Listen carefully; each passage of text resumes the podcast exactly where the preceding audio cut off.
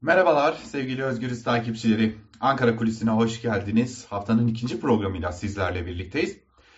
Bugün Ankara Kulisi kısa olacak ama önemli bir e, sözü söylemek için Ankara Kulisi ile sizlerleyiz.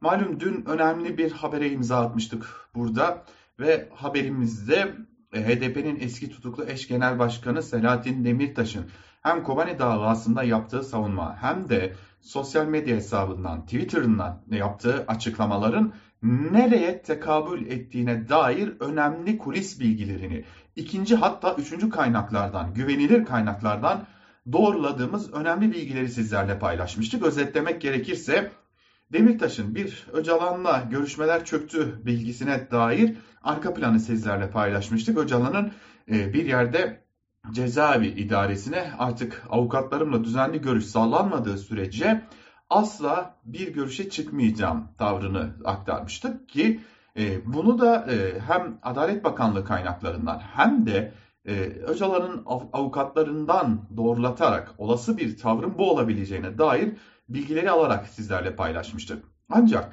daha önemlisi malum 6 Ocak'ta önemli bir gelişme olacak. Anayasa Mahkemesi HDP'nin aldığı hazine yardımlarına tedbir konulup konulmayacağına dair bir karar verecek. Aslında Yargıtay Cumhuriyet Başsavcılığı iddianamesini hazırladığında yani HDP'nin kapatılmasını talep ettiğinde bu talebi de Anayasa Mahkemesi'ne iletmişti ve Anayasa Mahkemesi HDP'nin kapatılmasına ilişkin o iddianameyi kabul ettiği sırada bu talebi ise reddetmişti. Esasen bunu yargılamanın sonucuna bırakmıştı. Yine hatırlayacaksınız buradan duyurmuştuk o yargılama esnasında da HDP eş genel başkanları Pervin Buldan ve Mithat Sancar'ın sözlü savunma yapacağını söylemiştik.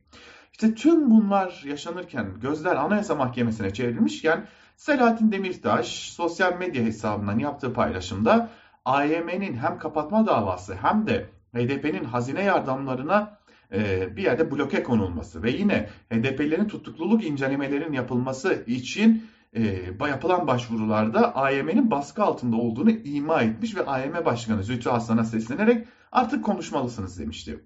Biz de Ankara kulislerinden edindiğimiz bu bilgiyi paylaşmıştık. Aslında bu bilgi neredeyse 25-30 gündür bizdeydi. Fakat biz ikinci hatta üçüncü bir kaynaktan doğrulama bekledik. Bu bilgiyi paylaşmadık.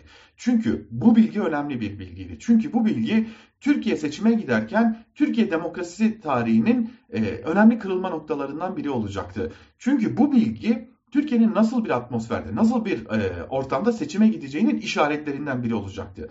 Bu nedenle soğukkanlılıkla bekledik ve bu bilgiyi ikinci kaynaktan doğrulattıktan sonra üçüncü kaynağımızın da doğrulamasını bekledik ve o doğrulamada geldikten sonra sizlerle paylaştık.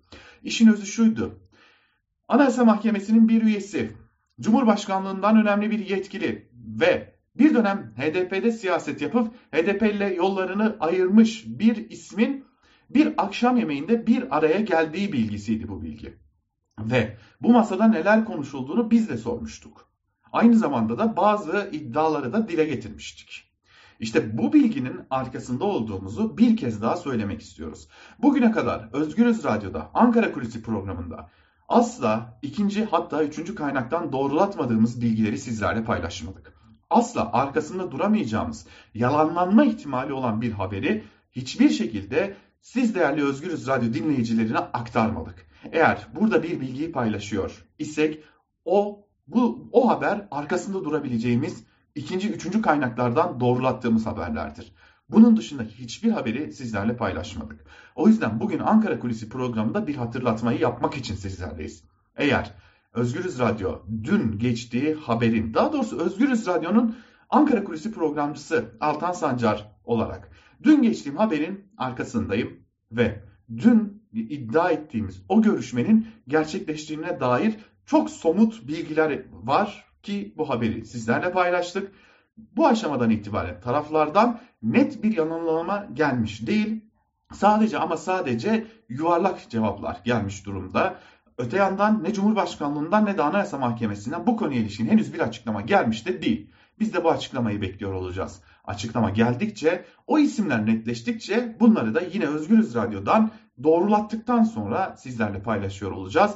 Fakat bitirirken bir kez daha hatırlatalım. Dün geçtiğimiz Demirtaş ne demek istedi haberimizin sonuna kadar arkasındayım. Ankara Kulisi'nden bugünlük de bu kadar. Hoşçakalın.